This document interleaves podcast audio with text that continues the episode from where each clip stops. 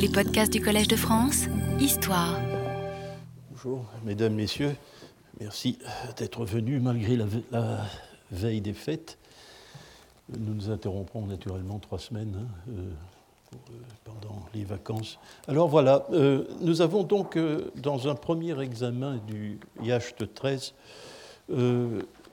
pu déterminer que la structure de la partie hymnique, donc de la première moitié de ce IHT 13, euh, constituait un récit cosmogonique en très grande partie, avec naturellement un certain bourrage interstitiel.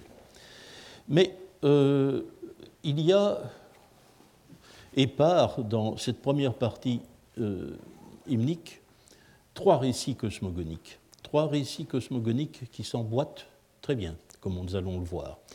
Le premier, très long, dont nous avons euh, fait la description la semaine dernière, euh, explique euh, selon quelle procédure s'est faite la mise en place des mécanismes du monde, du monde matériel, mais des mécanismes qui sont provisoirement immobiles. Et comme nous l'avons vu, les fravachis elles-mêmes sont introduites à titre de sorte de cariatide euh, dans euh, ce monde matériel, elles qui sont pourtant immatérielles. Alors nous allons en venir euh, au deuxième récit cosmogonique qui constitue très clairement la suite de ce premier mouvement. Il est beaucoup plus court, car euh, il ne procède pas euh, par euh, la juxtaposition de trois passages rhétoriques différents, mais qui racontent la même chose. C'est un récit tout à fait dépouillé, qui tient en six strophes. Ce sont les strophes 53 à 58 du IH de 13 ce second récit cosmogonique raconte le démarrage des mécanismes qui ont été mis en place au début du yacht, en faisant d'ailleurs référence, euh, l'articulation est parfaite puisqu'il y a référence euh, au moment où les choses étaient immobiles. Alors je vais vous lire aussi pas, ces, euh, ces strophes. Donc les fravachis, nous sacrifions, etc. C'est un vrai yacht hein, ici, c'est une formule en Yazamaïdé, et l'action cosmogonique des fravachis apparaît dans la proposition relative. Donc euh, je fais l'économie de cela, je traduis comme s'il n'y avait pas de relative, je traduis simplement les, phrases les propositions cosmogoniques. Donc les fravachis montrent de beaux chemins aux eaux instaurées par Mazda, qui auparavant, alors qu'elles avaient été instaurées, demeuraient depuis longtemps au même endroit sans prendre leur cours. Les Fravachis, et ah excusez-moi, alors euh, après euh, longtemps immobile, alors le contraste est établi avec ce qui se passe aujourd'hui, maintenant. Voici qu'à présent, elles coulent sur le chemin instauré par Mazda, au lieu qui leur a été désigné, à la saison déterminée comme celle des pluies, pour obtenir l'approbation d'Aura Mazda, l'approbation des Ameshaspenta.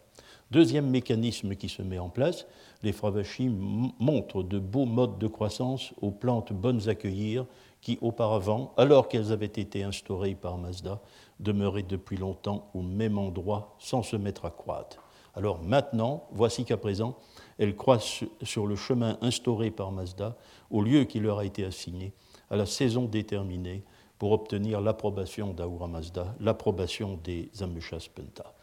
Troisième mécanisme, les Fravachis ont montré des chemins conformes à l'agencement, aux étoiles, à la Lune, au Soleil et aux lumières infinies, qui auparavant demeuraient depuis longtemps au même endroit sans se mettre en mouvement.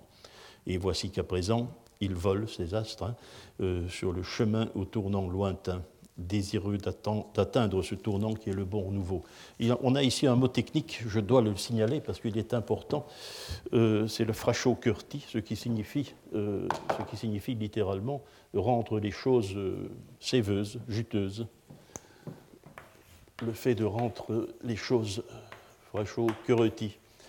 Le frachot-curti, et dans le contexte qui est euh, dans le contexte qui est le nôtre ici, il semble bien que euh, il faut, comprendre l'expression comme simplement le retour de la belle saison, hein, le retour de la belle saison quand les astres ont accompli un euh, parcours annuel. Bien, alors il y a quelques petits commentaires à faire. Donc vous voyez l'articulation, on signale que les choses sont restées longtemps immobiles et on met cette immobilité en contraste avec le mouvement d'aujourd'hui. Et euh, cela signifie qu'à un certain moment, les Fravachis ont déclenché trois grands cycles naturels. Le cycle des eaux, le cycle de la végétation et celui des différents corps célestes. Conformément donc au plan d'Aoua Mazda, elles montrent aux eaux leur lit leur lit qui est appelé dans le texte leur chemin, hein, panta, panta, leur chemin, leur bassin, pas, c'est-à-dire leur emplacement. Euh, elles dotent les eaux de leur débit saisonnier et elles mettent le flot en mouvement. Donc c'est un acte qui ébranle ce qui ne se mouvait pas auparavant. Il y a le la contraste entre auparavant et maintenant, c'est para armat, auparavant, l'immobilité auparavant et maintenant. Nourem. Maintenant, euh, les eaux coulent, les plantes poussent et les astres accomplissent leur révolution. Alors ici, il y a euh, un petit détail intéressant. Je n'ai pas tout traduit. Il y a une, une expression qui n'a pas été, euh, dont on n'a pas relevé jusqu'à une certaine époque l'importance, c'est euh, lorsqu'il s'agit des astres euh, qui sont restés longtemps immobiles, nous dit-on, et le texte ajoute une notation. c'est ceci. C'est une répétition avec deux termes, mais je vous donne, le dernier membre, parce que c'est une répétition purement synonymique. Daiwanam, le génitif pluriel du nom des démons, les Devas. Daiwanom, Paro, Draumohu. Draumohu, euh, c'est un locatif pluriel, un locatif pluriel qui est régi par une préposition. C'est une construction donc parfaitement légitime. Euh, et le mot que nous avons ici, le thème, c'est Drauman, c'est-à-dire euh, l'acte d'agressivité, l'agression. Alors, euh, dans le dictionnaire de Bartholomé, cette euh, paro, la préposition est relevée avec le locatif, et Bartholomé comprend que la valeur est causale, à cause de, à cause ce qui est effectivement une possibilité. Dès lors, on va traduire, elles sont restées longtemps immobiles à cause de l'hostilité, à cause de l'agression des démons. Oui, mais ce n'est pas la seule possibilité. Paro, plus, euh, plus euh, le locatif ou l'ablatif d'ailleurs, sont interchangeables dans, sa réaction syntaxique, hein, euh, cela peut signifier avant. avant. Alors, qu'est-ce que cela donne? Eh bien, donc, les, les, astres étaient restés longtemps au même endroit, sans se mouvoir, avant l'agression des démons. Euh, ça fait un sens curieux, mais cela se comprend parfaitement euh, dans le cadre de la cosmogonie usuelle euh, du masdéisme, puisque Drauman, c'est probablement l'agression, l'assaut. Cela correspond très exactement à ce que les théologiens masdéens de l'époque moyen-perse appelleront Ebgat. Ebgat, euh, c'est un synonyme. Hein, euh, en iranien ancien, ce serait abigati, le fait d'aller de front contre quelque chose, donc l'attaque. Ebgat, l'assaut, euh, c'est l'événement qui a mis en branle justement le monde matériel. C'est l'agression du mauvais esprit contre la création d'Ahura Mazda. Euh, cet Ebgat des théologiens masdéens euh, n'avait pas été euh, reconnu dans l'Avesta jusqu'en 2001. C'est en 2001 que ce passage brutalement m'a sauté aux yeux. M'a sauté aux yeux que ce passage pouvait être compris de cette manière. Et d'ailleurs, le troisième passage cosmogonique dont nous allons parler immédiatement nous raconte comment les choses se sont passées. Il y a donc dans l'Avesta une, une, allusion, une dans le Yacht 13, euh, à l'événement qui met en branle le monde immobile, c'est-à-dire l'agression du mal. L'agression du mal. Alors euh, maintenant, je, vais même reprendre les choses pour faire un tableau de cette cosmogonie, de cette cosmogonie des livres Pelvi, afin de situer les éléments du H de 13 à l'intérieur de ce schéma. Hein. donc, la, doctrine, la doctrine de l'histoire du monde, selon les livres Pelvi, nous l'appelons euh, la doctrine des millénaires, parce que euh, les livres Pelvi nous exposent que euh, le monde est censé durer durant 12 000 ans, donc quatre périodes de 3 000 ans. Et ce, nous avons excusez-moi, mais nous avons cette doctrine des millénaires est exposée dans cinq extraits des livres Pelvi, des livres moyens perses. D'abord, euh, le premier texte, si pour, pour l'exhaustivité, je vous les donne, c'est le commentaire euh, d'un passage des Gathas qui est fait dans le livre 9 du Denkart. Euh, nous trouvons une glose dans la traduction Pelvi d'un passage du Videvdat avestique, c'est le Videvdat 2.19. C'est un texte important parce que nous devrons le commenter. Videvda 2.19. Donc c'est une glose, hein. ce n'est pas, pas, dans la traduction que l'allusion est faite à cela. deux chapitres du Bundahish, hein, le grand livre cosmogonique Pelvi, et le chapitre 1 de Zatspram. Cela fait cinq témoignages au sujet de la doctrine des millénaires. Alors, euh, la doctrine des millénaires euh, se représente l'histoire du monde de la manière suivante. Euh, durant 3000 ans, première période, premier trimillénium, premier trimillénium, le monde existe à l'état immatériel, ce qui, ce qui, dans les livres avestiques, s'appellera Mainyava. Dans les livres Pelvi, Ménoc, c'est la forme Ménoc. Euh, le monde, le monde matériel euh, survient plus tard, pendant 3000 ans à nouveau, donc l'an 3000, l'an 6000, euh, le monde, pendant 3000 ans, le monde euh, matériel est mis en place mais reste immobile. Hein. C'est ce que nous raconte la première cosmogonie du H de 13, la mise en place de ce monde matériel immobile. L'assaut a lieu en l'an 6000 du monde. Hein. L'assaut des forces du mal met le monde en mouvement. Euh, durant 3000 ans, à nouveau, les hommes subsistent avec beaucoup de difficultés, hein, euh, toutes sortes de difficultés que nous avons, dont nous avons déjà parlé au cours lorsque nous, euh, avons examiné d'autres yachts cosmogoniques, hein, le grand hiver de Yima, etc. Je ne vais pas reprendre toute l'histoire. Or, en l'an 9000, Zarathustra apparaît dans le monde pour lui apporter la Daine, la Daina, donc, la doctrine religieuse correcte, la manière sacrificielle euh, correcte qui permettra aux hommes euh, d'obtenir l'immortalité dans le paradis d'Ahura Mazda. Ce qui est très obscur dans nos textes, d'ailleurs je vous le signale, euh, mais ça fait partie de cette zone doctrinale où peut-être il y avait quelques variations. C'est qu'il n'est pas très clair, on ne peut pas savoir très clairement ce qu'il en était de l'âme des défunts qui sont morts entre l'an 6000 et l'an 9000, avant la Daïna. Nous avons euh, des, indices divers à ce sujet-là. Hein. Soit les, grands héros mythiques euh, ont des... Ils ne meurent pas en réalité, ou pas tout à fait, ou pas vraiment.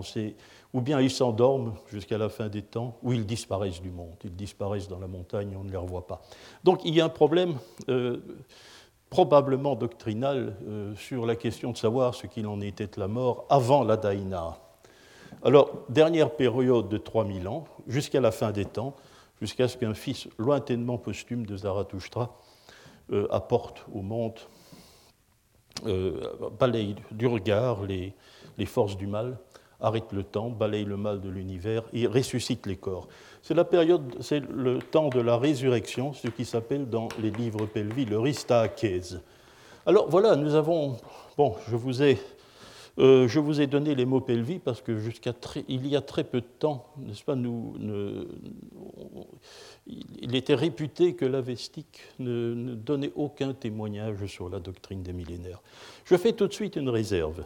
Ce qui fait défaut, de manière, euh, de manière euh, ce qui fait vraiment défaut, c'est le chiffrage. C'est le chiffrage. Mais l'Avesta raconte une histoire du monde qui se partage bien en quatre étapes, en quatre étapes comme dans la doctrine des millénaires. Alors, bon, euh, qu'en est-il du chiffrage? Nous avons tout de même un petit témoignage. C'est la glose, euh, c'est la glose du Videvda 2.19. Euh, le glosateur Pelvi introduit ici une phrase avestique. C'est une citation d'un texte que nous n'avons pas, mais qui donne au temps de Yima, c'est-à-dire grosso modo, pour faire bref, le premier homme, le temps de Yima, le temps où Yima a su assurer l'immortalité des êtres vivants, a duré, nous dit-il, mille ans. Mille ans. Ce n'est pas suffisant, c'est un témoignage insuffisant, mais ça montre tout de même que dès euh, à l'époque où l'on rédigeait encore des textes en avestique, il y avait une tendance à chiffrer par millénaire, par chiffre rond, certains événements de l'histoire du monde. C'est tout de même un indice, un indice léger que le chiffrage des quatre étapes de l'histoire du monde peut être relativement ancien. Peut être relativement ancien. Alors, euh, où, en, sommes-nous à présent euh, pouvons mettre ici les, euh, différentes étapes, les retrouver dans le, dans le texte avestique. C'est ce que nous allons faire. Ristakes, la résurrection des corps. Euh, nous n'avons pas le mot correspondant. Il n'y a pas un mot qui nous dit, bon, il y aura résurrection. Mais on nous dit ça sous forme syntaxique, sous forme syntaxique développée. Le Yacht 19, qui est calqué, lui, sur une histoire du monde, comme celle-ci, mais pas vu du point de vue d'Efravashi, vu d'un autre point de vue, c'est la, possession du Kwarna, euh, se termine sur l'intervention de ce fils posthume de Zarathustra, son regard qui balaye euh, l'esprit mauvais de la création, et nous dit le texte, les morts, irista, ce sont les morts, paiti, ou se les morts se redresseront, les morts se relèveront. Bon, c'est l'expression syntaxiquement développée du ristakèse des textes moyens perses. Euh, c'est une, euh, une, chose sur laquelle, ici, c'est une chose que nous connaissons depuis une vingtaine d'années. À vrai dire, euh, on a tiré, c'est Almut Hinz qui a tiré l'attention, la première sur ce, témoignage à propos de la doctrine de la fin des temps dans les livres avestiques, dans son édition du Yacht 19, qui est paru, je crois, en 92. Bon, alors, Naturellement, euh, la Daïna, nous savons, hein, c'est l'épisode central, c'est l'épisode auquel finalement l'Avesta tout entier est consacré. Hein. Euh, les Gath n'avions pas de témoignage. Alors maintenant, nous pouvons y mettre peut-être le synonyme avestique Drauman, l'assaut, l'attaque c'est à ce moment-ci qu'il survient. Alors, l'époque du monte Mainyava, sur lequel aussi euh, porte témoignage la glose du Videvdat 2.19, nous en avons lu le récit, nous en avons lu le récit dans la première partie cosmogonique du Yacht 13. C'est un témoignage intéressant parce qu'on a souvent mis en doute, on a souvent mis en doute que la doctrine des millénaires originale euh, ait comporté quatre périodes quatre périodes. Soit euh, on faisait, on, faisait la supposition que soit l'état immatériel du monde, soit l'état matériel immobile était une spéculation tardive, une fioriture, parce qu'il paraissait plus conforme à l'arithmétique mythologique que les choses durent trois fois 3000 ans. Trois fois trois, c'est plus joli du point de vue de ce qu'on euh, peut appeler euh, l'arithmétique mythologique. Mais non, pas de, vous voyez, le plus ancien témoignage avestique nous donne bien quatre étapes, quatre étapes. Il y a une période du monde immatériel, il y a une période du monde matériel immobile. Il n'est pas chiffré, hein. le texte avestique, euh, ben, je vous l'ai lu, ce qu'il dit simplement, le texte du Yacht 13, c'est pendant longtemps, pendant longtemps. Euh, c'est sa manière de nous dire que les choses ont duré. Nous ne savons pas combien de temps. Alors, euh, l'assaut met les choses en mouvement. Comment s'est passé l'assaut? Eh bien, cela, c'est c'est le sujet du troisième récit cosmogonique que nous trouvons dans le Yacht 13, et il fait partie du long quart final, du long quart final de la partie hymnique, qui occupe les strophes 64 à 81. C'est un cardet un peu désordonné. Je préfère vous en faire la description parce que c'est un peu curieux. Le récit, il est, parfaitement logique, hein, il est bien agencé, mais le cardet est assez bizarre. D'abord, seule la première strophe, 64, est une strophe qui répond au genre yasna. Hein, c'est la seule strophe en Yazamaïdé que nous rencontrons. Euh, dès la strophe 65, on en revient à un texte adressé par Ahura Mazda à Zarathustra. Le vocatif du nom de Zarathustra est introduit et l'action euh, que euh, Ahura Mazda, en s'adressant à Zarathustra, entreprend, il la définit à nouveau comme une description. C'est Framrou. Et puis, il y a des, strophes de 65 à 68. Cela concerne la fonction des Fravachis vis-à-vis du mécanisme de la production de la pluie. Les strophes 69 à 73 sont des strophes de coloration martiale. Et puis, nous prenons le tournant vers la fin de la partie, hymnique. Hein. Euh, les strophes 74 euh, à 79, ce sont les dernières, euh, constituent en grande partie des formules incantatoires. Des formules incantatoires, qui, nous avons vu l'équivalent dans le Homestone, dans le texte adressé à Hauma. Il s'agit d'appliquer un yazamaïdé non pas à la divinité, mais à des mots du texte qui lui est consacré. Alors, certains mots probablement jugés importants par les commentateurs, euh, les commentateurs masdéens, deviennent eux-mêmes l'objet d'une formule sacrificielle. Hein. Nous sacrifions au mot un tel, par exemple au mot soura, hein, mot lorsqu'il est appliqué au fravashi. Et c'est à l'intérieur de cette, partie que trois strophes, 76-77, nous racontent euh, comment s'est passée l'attaque de l'esprit mauvais d'un contre l'univers qui commençait à prendre son mouvement agencé. Hein. Alors, les Fravachis, nous disent se sont tenus verticales. Je traduis littéralement. Se sont tenus verticales. C'est un mot qu'il faudra commenter. Elles se sont tenues verticales tout le temps que les deux Maniou, le bienfaisant et le mauvais, ont procédé à l'instauration de leurs instaurations respectives. Si bien que, lorsque le mauvais Maniou a voulu entraver l'apparition, il faudra commenter aussi le mot qui est ici, l'apparition de l'agencement, du heurta, de achat, la bonne pensée, la bonne pensée et le feu se sont interposés. Et eux deux hein, euh, ont surmonté les nocivités du mauvais Maniou trompeur, si bien qu'il n'a pas pu arrêter les eaux dans leur flot, ni les plantes dans leur croissance, et que Mazda, qui les avait instaurés, a donné à ses filles, les eaux, le pouvoir de couler toujours plus grosses, et de même à ses filles, les plantes, le pouvoir de pousser toujours plus hautes. Bien. Alors maintenant, il y a quelques mots à commenter. D'abord, euh, ceux qui suivent mes cours depuis un certain temps savent que je répugne souvent à parler de création à propos euh, du masdéisme avestique.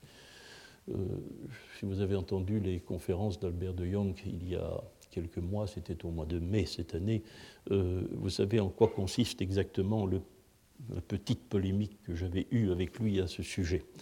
Bah, euh, de Jong est partiellement du moins un théologien. Alors, il, il, sait parfaitement que le mot création ne signifie pas nécessairement fabriquer quelque chose à partir de rien du tout une mise en ordre du monde peut être définie en théologie comme une création. Bien. Seulement, autre, on ne peut pas parler pour cela de création ex nihilo, la création à partir de rien. C'est une toute autre notion. Et euh, De Jong sait parfaitement aussi que cette création ex nihilo est une création chrétienne. C'est un concept chrétien du deuxième siècle de notre ère. Donc, euh, c'est quelque chose qui est totalement anachronique pour le masdéisme. Euh, mais si vous lisez certains, certains, livres généraux sur le masdéisme, vous verrez qu'il arrive, il arrivait souvent que la, la création ex nihilo soit prêtée à la doctrine avestique. C'est évidemment un anachronisme aujourd'hui. Dès lors, je préfère éviter le mot créer, je préfère éviter. Et j'ai parlé d'instauration, vous avez vu? Oui. Alors, euh, moi, je veux bien, dans certains textes, je, veux bien traduire créer parce que le texte nous dit très clairement ce qu'il entend par là. Pour l'auteur de ces passages cosmogoniques que nous avons ici, en quoi consiste la création? La création du monde matériel, elle est très claire. Euh, c'est une fabrication, une taille, une taille de menuiserie. Hein. Le, monde est façonné, il est taillé. Ça, c'est le monde matériel. Mais euh, qu'en est-il des créations immatérielles Qu'en est-il? Quel, est le procès qui fait que quelque chose d'immatériel apparaît? Eh bien, il y a aussi un mot, il y a un mot précis. Nous l'avons rencontré pour la première fois euh, l'an dernier, en lisant le commentaire de certains passages euh. C'est le mot dahi. Dahi. C'est celui qui est utilisé ici. Dahi l'introduction de l'agencement dans le monde, dans le mouvement des plantes, des eaux, des corps célestes, c'est dahi. Ce n'est pas le verbe da que l'on traduit d'ordinaire, que l'on traduit d'ordinaire par créer. C'est un autre mot qui n'a rien à voir avec le verbe da. C'est l'équivalent d'un mot qui existe en sanskrit védique et qui est dasi. Or, euh, il semble que ce soit un vieux mot indo-européen que l'on retrouve en latin on peut faire la euh,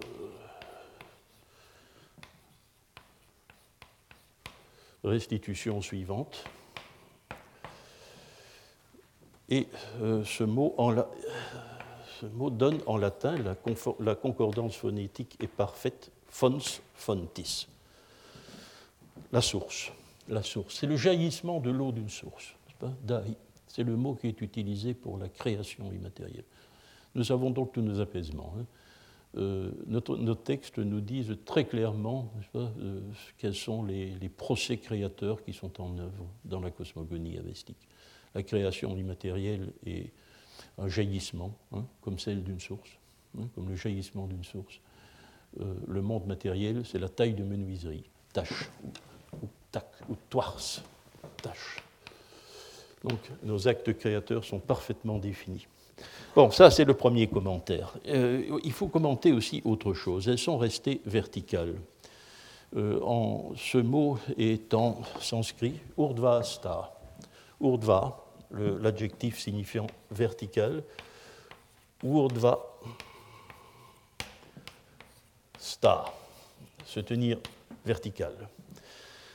Euh, oui, vous voyez qu'on peut faire plusieurs interprétations de la position debout verticale. Elle rappelle naturellement euh, la position que les Fravachis occupaient dans le monde matériel immobile auparavant. Hein, elle servait d'été, elle servait de colonne, elle se tenait immobile. L'image persiste d'une certaine façon. Mais Urdvasta, la station verticale, c'est aussi la posture idéale du sacrifiant. Le, le sacrifiant se tient vertical, comme disent les textes des Brahmanas, ou beaucoup moins les textes avestiques. Urdhva vertical n'est pas attesté de nombreuses reprises dans les textes avestiques. Pas comme euh, il faut se représenter les choses que cette verticalité est, requise comme posture, comme posture sacrificielle. Il n'y a rien de plus étranger au rituel indo-iranien, qu'il soit védique ou masdéen, Hein, que euh, l'idée de, se prosterner, de s'agenouiller, de faire une courbette. C'est proscrit. C'est proscrit parce que par la verticalité, on affiche la nature humaine. Hein. C'est une des particularités de la nature humaine, euh, de, cette bizarre créature humaine qui est la seule avec les dieux à posséder la pensée, euh, que de se tenir debout, pas, droit, d'avoir des épaules aussi, c'est important les épaules sont une caractéristique humaine répertoriée dans les textes indo-iraniens. Euh, et euh, donc, il est donc euh, extrêmement probable que cette immobilité, cette verticalité des Fravachis dans le troisième mouvement cosmogonique de leur hymne, c'est leur posture de cariatide qui, est invoquée, mais qui se mue aussi intérieurement en posture du sacrifiant, la posture du sacrifiant. Or, euh, ce ne sont pas elles, immobiles et verticales, qui contre l'attaque euh, du mauvais Magnou. Hein. C'est la bonne pensée et le feu. Ce sont évidemment les deux émanations par excellence du sacrifice. La bonne pensée du sacrifiant qui est en train d'officier et aussi le feu du sacrifice qui interviennent dans cette euh, dans euh, ce, récit de, l'événement déclencheur de la marche du monde, du démarrage du monde. on retrouve un écho de cela dans l'Aitareya Brahmana du Védique, n'est-ce pas, où euh, la cosmogonie védique est naturellement tout à fait différente de la cosmogonie masdéenne. Nous n'avons pas cette succession de, millénaires c'est un récit beaucoup plus clair. Nous savons que dans la cosmogonie védique, l'acte essentiel, c'est euh, le meurtre du dragon Vertra qui enfermait les eaux et la lumière par le dieu Indra. Hmm. Donc, euh, comme le dit l'Aitareya Brahmana, Indro Vertra Mahan, donc euh, Indra a tué Vertra, et il l'a fait aussi avec un agent grâce à Agni grâce à Agni et à Soma. Ce sont donc les deux divinités sacrificielles, pas le feu, le, dieu feu, le dieu, le dieu, sacrifiant par excellence, et aussi la liqueur sacrificielle Soma. Ce sont les deux ingrédients du rituel, de la liturgie aussi, euh, qui participent ici à euh, l'acte cosmogonique essentiel du dieu Indra.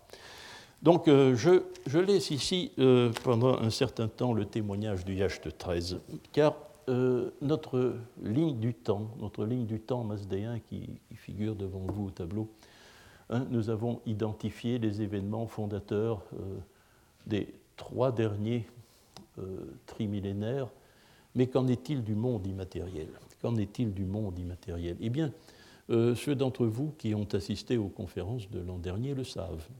L'Avestan porte témoignage aussi, porte témoignage de la constitution du monde immatériel. Euh, je, vais en faire le résumé, même si vous et ceux qui sont là et qui s'en souviendraient très bien me pardonneront, mais euh, il est intéressant de voir que nous avons effectivement ici aussi un témoignage avestique sur la formation du premier trimillénaire. Euh, ce, texte se trouve dans les préliminaires du grand sacrifice, dans les préliminaires, dans les textes qui précèdent l'Avesta ancien, dans le cœur du Yasna.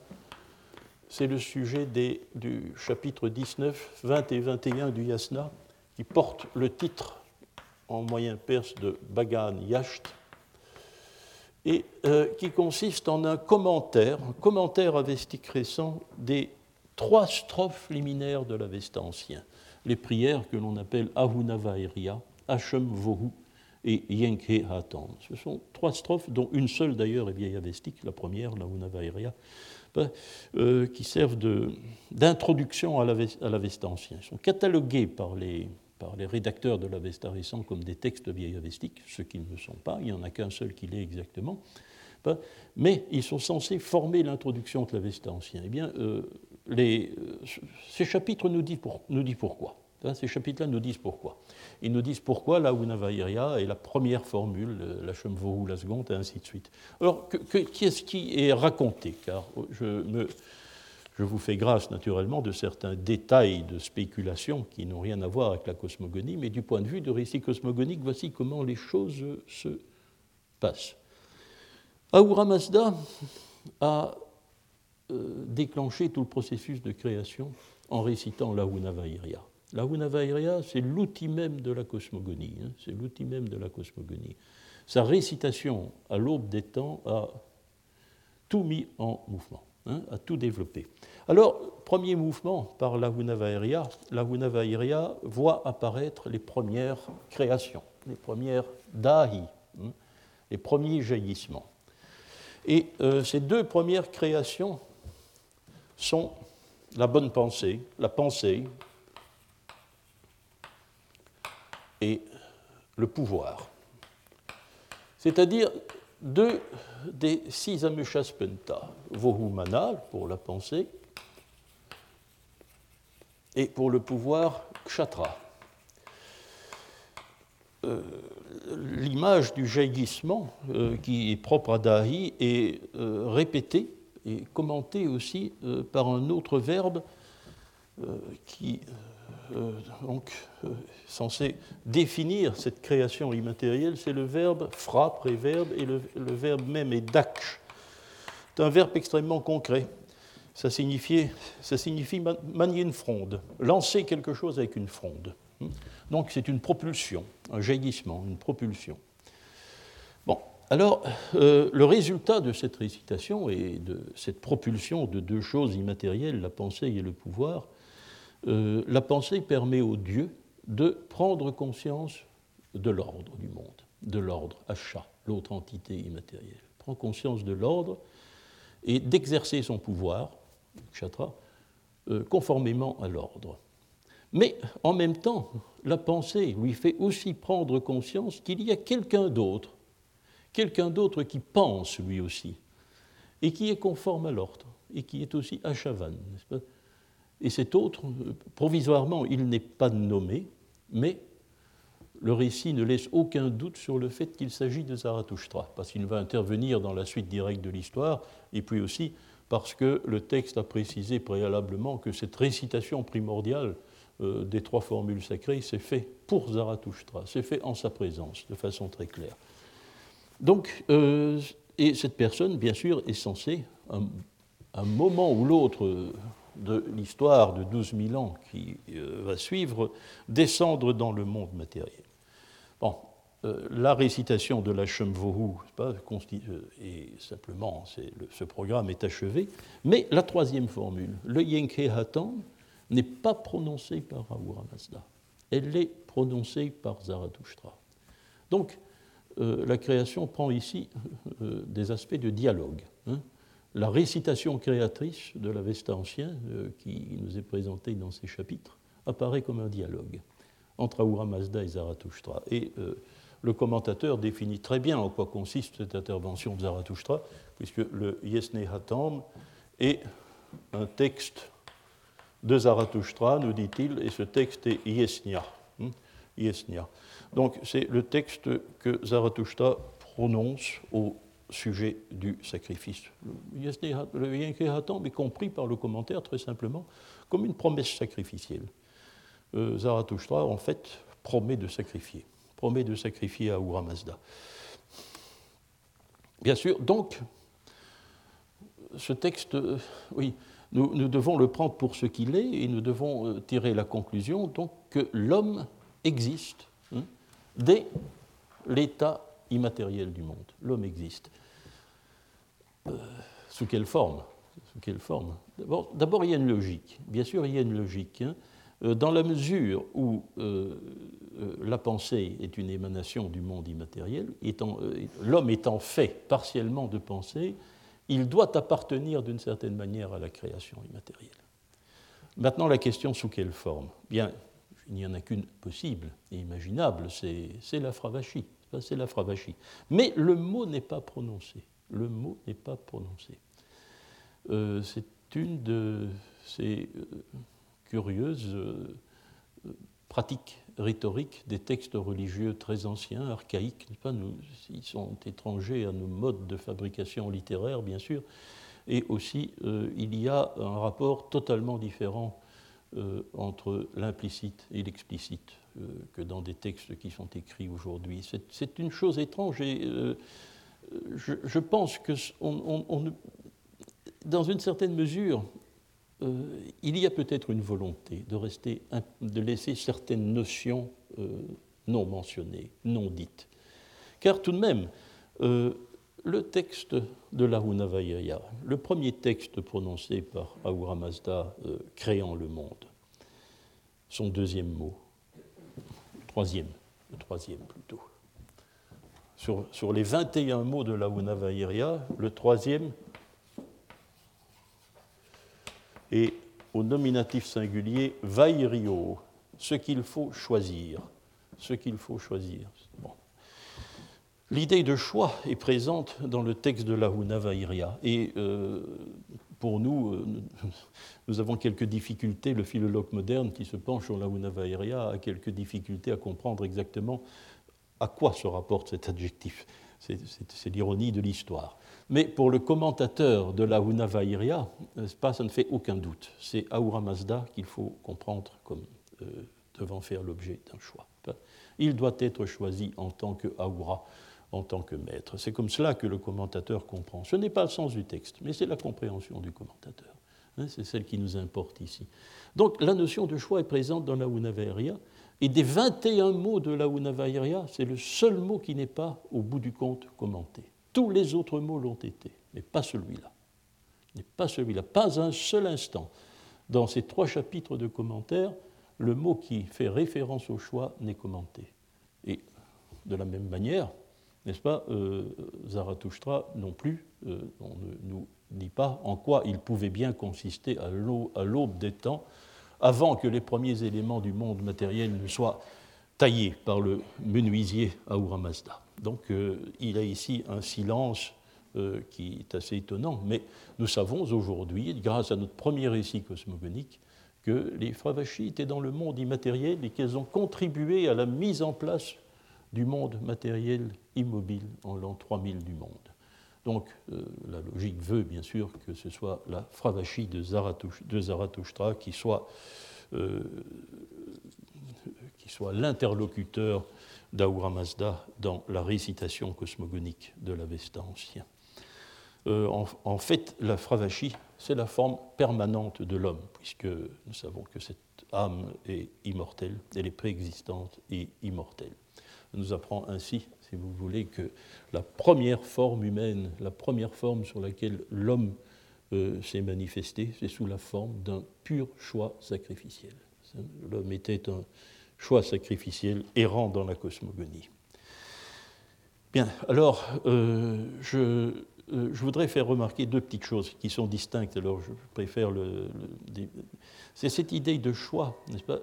Curieusement, figure dans euh, les préambules de tous les textes sacrificiels que nous possédons, de tous les textes sacrificiels que nous. Les gathas, la première strophe des gathas, c'est la Una Vairia, Vairio.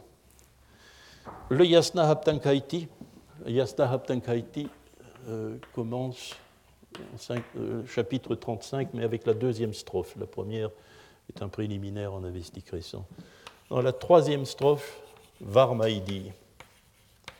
Varmaidi. Nous choisissons. Nous choisissons. Et puis vient le texte que nous définissons maintenant comme euh, moyenne avestique. C'est le Fravarané. Trois expressions du choix en préambule du sacrifice dans des textes d'époques euh, très différentes. Et le texte moyen-avestique, le Fravarané, c'est lui pas, qui sera introduit en préambule du grand sacrifice avestique récent du Yasna, figurera euh, immédiatement après le pressurage de Hauma dans le douzième chapitre, dans le chapitre du, euh, du Yasna. Donc l'importance, l'acte de choix est toujours initial. Dans tous les rituels euh, je vais dire, de toutes les époques. Hein. Il est dans les Gathas, dans l'Yasna Haptankaiti, dans le texte moyen-avestique, et via ce texte moyen-avestique à l'intérieur du Yasna, qui constitue une part importante de l'Avesta récent. Alors on verra qu'à chaque trimillénaire, à chaque trimillénaire de l'histoire du monde, jusqu'en l'an 12 000, qui marque la fin, la fin des temps, ben, euh, une âme, une âme est propre à chaque événement de cette histoire. Ben, l'intervention des Fravachis, elle est primordiale ici, en l'an 3000, quand se met en place le monde, euh, le monde matériel immobile. C'est grâce à elle que le monde est tenu et étendu, hein, vie d'art, comme nous avons vu. Elles interviennent encore en l'an 6000 hein, pour euh, contrer par leur sacrifice, leur sacrifice primordial, euh, l'assaut de l'esprit mauvais. Hein les quatre, en l'an 6000, elles interviennent ici. Donc, elles sont actives durant, elles soutiennent le monde et elles contre, l'attaque du mauvais esprit. Mais en l'an 6000, avec le développement, le développement de l'humanité, lorsque les processus de reproduction étaient tenus, étaient réglés mais tenus immobiles, naturellement avec la mise en marche du monde, le texte dans la cosmogonie du H13 ne fait pas allusion à ces aspects des choses, se focalise sur les eaux et les plantes, Hein, mais euh, ici aussi, euh, ici apparaît autre chose, avec la personne humaine matérielle et euh, dynamique, hein, c'est-à-dire soumise à la vieillesse, au vieillissement, apparaît l'urvan, l'âme intérieure. Et la dène, la daïna, c'est l'apport de Zarathustra en l'an 9000 du monde.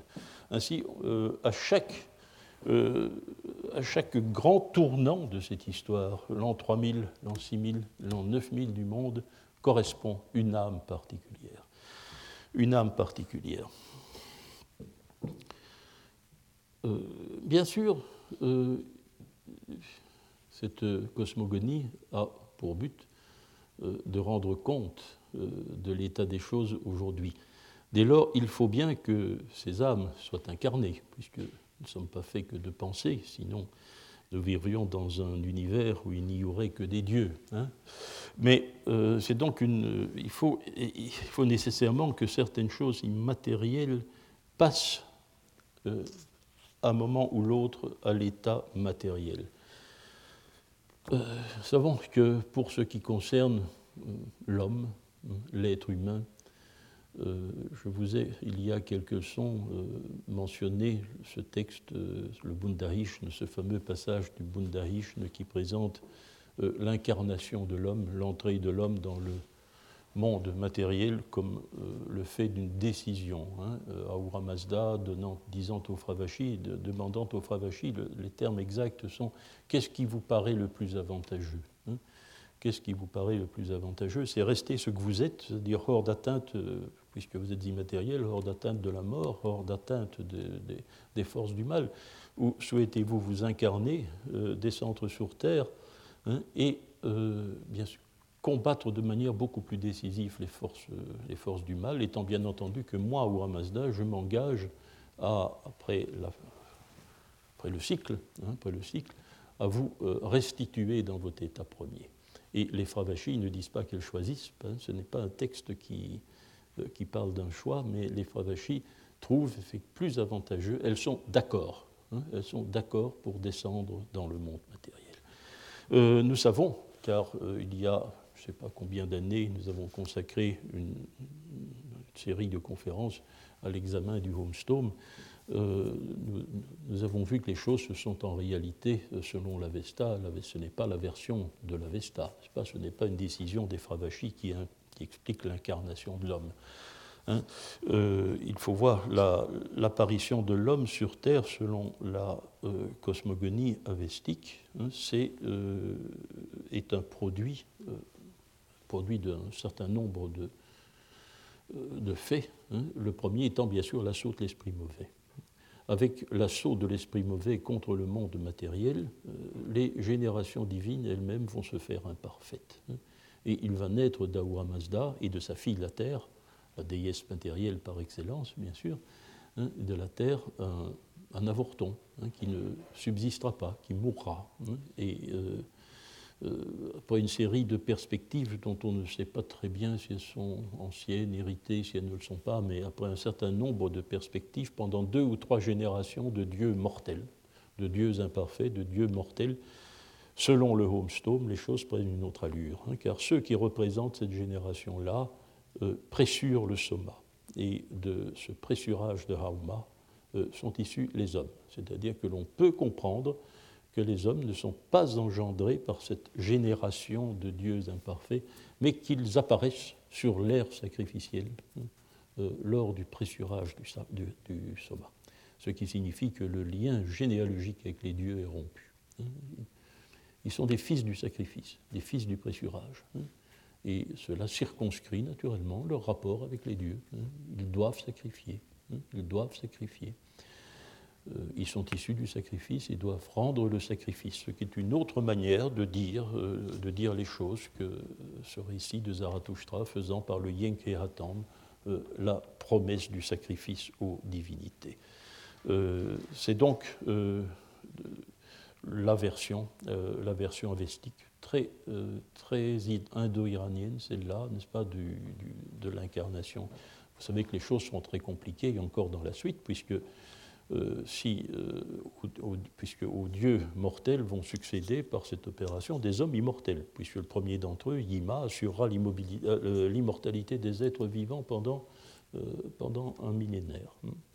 Donc il faudra encore du temps pour que l'humanité se constitue comme elle l'est, c'est-à-dire mortelle. Au début, la, Yima pour un temps figé les choses dans l'immortalité. Mais c'est une autre question. Alors voilà, je crois que, euh, vous voyez, ce qui était requis, je me suis souvent demandé, je, prie de bien faire attention à ceci, un peu d'épistémologie facile, si vous voulez. Euh, je vous prie de bien vouloir euh, envisager le fait que je pratique une science étonnamment retardée. il y a 20 ans encore, on se demandait si l'Avesta parlait ou non d'une doctrine des temps finis si cette résurrection des morts, si ce découpage de l'histoire humaine en zones de 3000 ans, si l'Avesta le possédait. Euh, c'était un grand sujet de polémique dans les années 80 entre Madame Mary Boyce et Philippe Gignoux, n'est-ce pas? Philippe Gignoux croyait qu'il y avait sur cette doctrine une, euh, une influence des apocalypses juives et chrétiennes, tandis que Madame Mary Boyce, qui avec sa tendance à tout faire remonter à Zarathustra, euh, ne voyait pas, bien sûr, les témoignages de cette doctrine dans l'Avesta, mais disait non, il faut attribuer ça au, prophète fondateur lui-même. C'est quelque chose qui fait dès le départ partie de sa doctrine, enfin l'intuition, si vous voulez. Euh, voilà où nous en étions dans les années 80. Hein. Alors je me suis souvent posé la question, mais enfin ces textes, ils sont là, ils nous parlent, ils racontent ces choses. Pourquoi n'a-t-on pas voulu les entendre en quelque sorte? Il y a une part, que je, de, il y a une part de, cécité que je ne m'explique pas bien. Elle m'est propre aussi, bien sûr. Je ne, je ne, fais pas seulement le reproche à mes collègues, je le fais à moi-même. Il m'a fallu, euh, il m'a fallu attendre l'année 2001 et le deuxième récit cosmogonique, euh, l'analyse du deuxième récit cosmogonique du IH13, pour découvrir le petit bout de laine, n'est-ce pas, qui va permettre de détricoter le système. Mais euh, tout de même, ne pas voir que le IH 9, que le Yacht 9 euh, mentionnait les mille ans de Yima, les mille ans d'immortalité de Yima. Donc un élément d'analyse en millénaire. Ne pas voir que la fin du Yacht 19 hein, racontait de manière extrêmement explicite euh, la résurrection des corps. Hein. C'était quand même deux éléments visibles. Assez étonnamment, euh, Madame Hinze a attiré l'attention par son édition du Yacht de 19 sur, sur ce récit de la résurrection, ça c'est très clair. Et au même moment, euh, une étudiante italienne, certaine Sarah Circassia, je ne crois pas qu'elle a continué à travailler dans le domaine philologique depuis lors, bah, a fait une édition qui n'a pas paru d'ailleurs du Yacht 9. Et bon, euh, son patron, Antonio Panaino, a été très surpris de retrouver, de se voir rappeler que le texte mentionnait le millénaire de l'immortalité de Yima. Voyez, il y a une part de cécité, mais d'autre part, il y a aussi une part d'un autre type de cécité, celui qui fait que l'on ne veut pas voir ce que le texte raconte exactement. Euh, bon, euh, je, pense, en 2001, euh, il m'est apparu que le deuxième récit cosmogonique du Yacht 13 racontait la version avestique de l'assaut de l'esprit mauvais contre la création matérielle. Je n'avais pas vu que le premier récit cosmogonique euh, faisait allusion à la mise en place du monde matériel immobile. Je ne l'ai vu que plus tard. Et en réalité, mon attention, a été euh, attirée euh, sur ce fait-là à cause de l'analyse l'an dernier des commentaires du, Yasna 19 à 21 euh, où j'avais retrouvé un témoignage sur la création du monde immatériel. C'est simplement, les lacunes se sont peu à peu, se sont peu à peu euh, estompées et ont été euh, remplies par un récit explicite de l'histoire du monde.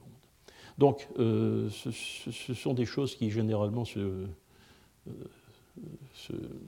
conditionnent euh, mutuellement les unes après les autres. Alors, cela vous expliquera pourquoi j'ai décidé de parler des Fravachis cette année, après avoir fait aveu d'ignorance et euh, d'incompréhension pendant très longtemps.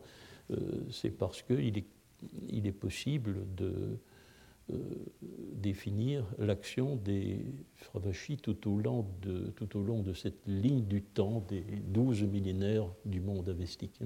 On voit quelle est leur action Hein, graduelle durant toute cette époque et aussi, euh, je crois que nous tenons la euh, raison d'être de leur euh, pourquoi les ancêtres, le culte des ancêtres a disparu. Les Fravachis, hein, ont évidemment submergé le culte des ancêtres, les ont intégrés. Ce sont les âmes des morts aussi, aussi. Mais ce sont des âmes qui ont la particularité d'exister depuis toujours. Hein. Euh, dès lors, euh, le culte des ancêtres euh, devait se confondre avec leur culte. Elles ne sont pas que les ancêtres, mais elles sont aussi les ancêtres, par la force des choses. C'est une situation qui finalement est relativement naturelle. je voudrais attirer votre attention, et nous terminerons sur cette notation-là, euh, sur l'étrange mythologie d'un texte avestique. C'est aussi une discussion euh, très serrée entre spécialistes. Peut-être avez-vous, euh, cette polémique a-t-elle aussi un peu surgi lors des conférences de De Jong, que vous l'avez pu noter peut-être. L'Avesta, pour certains spécialistes, ne, fait pas de mythologie. Hein. Qu'est-ce que c'est alors, ces textes que je vous ai lus aujourd'hui? Qu'est-ce que c'est? L'Avesta ne ferait pas de mythologie, non, mais il a une mythologie très particulière euh, vous voyez que ce qui prend le dessus dans la terminologie, c'est le terme issu de la spéculation théologique. Fravachi est un mot de théologien. C'est un mot de théologien savant, de, gens qui spéculent. Hein. Euh, l'homme a d'abord été un choix sacrificiel. Telle est la doctrine euh, qu'ils élaborent. L'homme a d'abord été un choix sacrificiel. Sa part immatérielle, sa part de pensée, son âme, était un pur choix sacrificiel alors l'âme, l'âme permanente, euh, l'âme qui fait le choix du sacrifice et, qui forme une ligne discontinue jusqu'à la fin des temps dans lequel nous, nous allons nous insérer, on va lui garder ce nom, ce nom du choix sacrificiel, Fravashi. Fravashi. Wahlentscheidung, hein, pour, euh, comme disait Lommel, le premier qui a vu cette signification. Mais alors, n'est-ce pas, la, la, spéculation, hein, ayant produit sa terminologie, Ayant produit ces schémas, on va remythologiser le monde et on va raconter des petites histoires au, sujet des Fravachis. Elles émaillent aussi le texte, car euh, nous avons le, sens général de la fonction des Fravachis. Nous, le tenons grâce au récit cosmogonique. Le travail est fait, si vous voulez. Mais il y a d'autres détails dans leur, dans, leur, euh, dans leur fonction, dans leur rôle dans le panthéon masdéen. Il faudra rendre compte de l'aspect guerrier, il faudra rendre compte du service des eaux. Hein. Il y a d'autres aspects qui ne sont pas nécessairement liés à euh, leur nature cosmogonique. Hein, leur nature cosmogonique. Ça, ce sera notre travail dans trois semaines. Alors, je vous remercie. Retrouvez tous les podcasts du Collège de France sur www.collège-de-france.fr.